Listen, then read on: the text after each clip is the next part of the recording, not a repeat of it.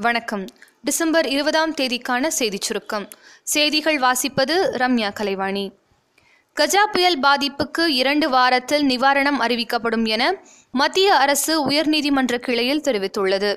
இரண்டு வாரங்களில் உயர்மட்ட குழு ஆய்வு செய்து நிவாரணத் தொகை குறித்து முடிவு செய்யப்படும் என மத்திய அரசு தரப்பில் தெரிவிக்கப்பட்டுள்ளது. கஜா புயலால் சேதமடைந்து கட்ட முடியாத நிலையிலுள்ள ஐயாயிரம் வீடுகளை சீரமைக்க கீற்றுகள் வழங்கப்படும் என அமைச்சர் திரு ஓ எஸ் மணியன் கூறியுள்ளார்.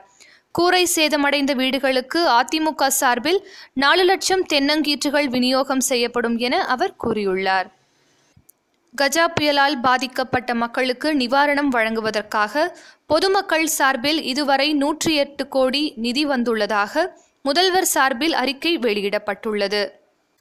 ரேஷன் கடைகளில் சிசிடிவி கேமரா பொருத்துவது குறித்த பரிந்துரையை நுகர்பொருள் வாணிபக் கழகம் கூட்டுறவுத்துறைக்கு அனுப்ப வேண்டும் என சென்னை உயர்நீதிமன்றம் உத்தரவிட்டுள்ளது. நீலகிரி மாவட்டம் ஊட்டி பேருந்து நிலையம் அருகே பொதுமக்களுக்கு இலவசமாக செயல்பட்டு வந்த மரவியல் பூங்காவுக்கு தற்போது நுழைவு கட்டணத்தை தோட்டக்கலைத்துறை நிர்ணயம் செய்துள்ளது. பெரியவர்களுக்கு பத்து ரூபாயும் சிறியவர்களுக்கு ஐந்து ரூபாயும் வசூலிக்கப்பட உள்ளது.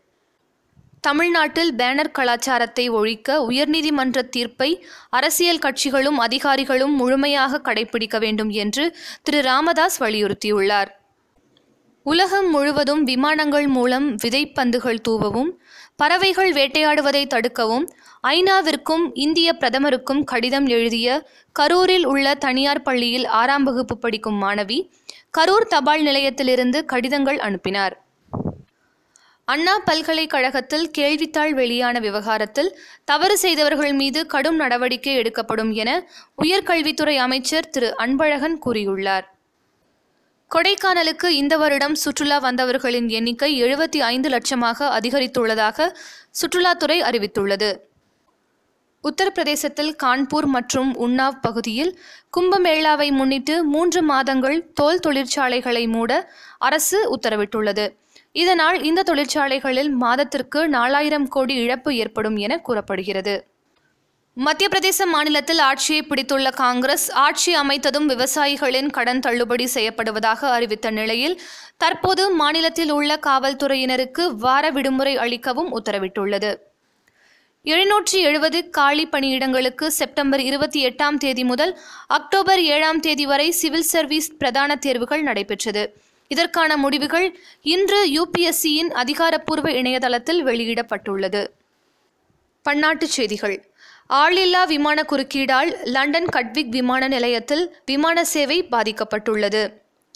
ஜனாதிபதி மைத்ரிபால சிறிசேனா முன்னிலையில் இன்று ஐக்கிய தேசிய கட்சியின் அமைச்சரவை பதவியேற்றது. பங்குச்சந்தை இன்று சரிவுடன் நிறைவடைந்தது. மும்பை பங்குச்சந்தையான சென்செக்ஸ் ஐம்பத்தி மூன்று புள்ளிகள் குறைந்து முப்பத்தி ஆறாயிரத்தி நானூற்றி முப்பத்தி இரண்டு புள்ளிகளாகவும் தேசிய பங்குச்சந்தையான நிஃப்டி பதினாறு புள்ளிகள் குறைந்து பத்தாயிரத்தி தொள்ளாயிரத்தி ஐம்பத்தி இரண்டு புள்ளிகளாகவும் இருந்தது. விளையாட்டுச் செய்திகள்.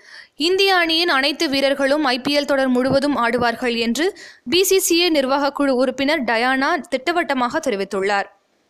பெர்த் டெஸ்டில் இந்தியா தோல்வியடைந்துள்ள நிலையிலும் அப்போட்டியில் சதமடைத்த இந்திய அணியின் கேப்டன் விராட் கோலி பத்தொன்பது புள்ளிகள் அதிகம் பெற்று தொடர்ந்து ஐசிசி தரவரிசையில் முதலிடத்தில் உள்ளார்.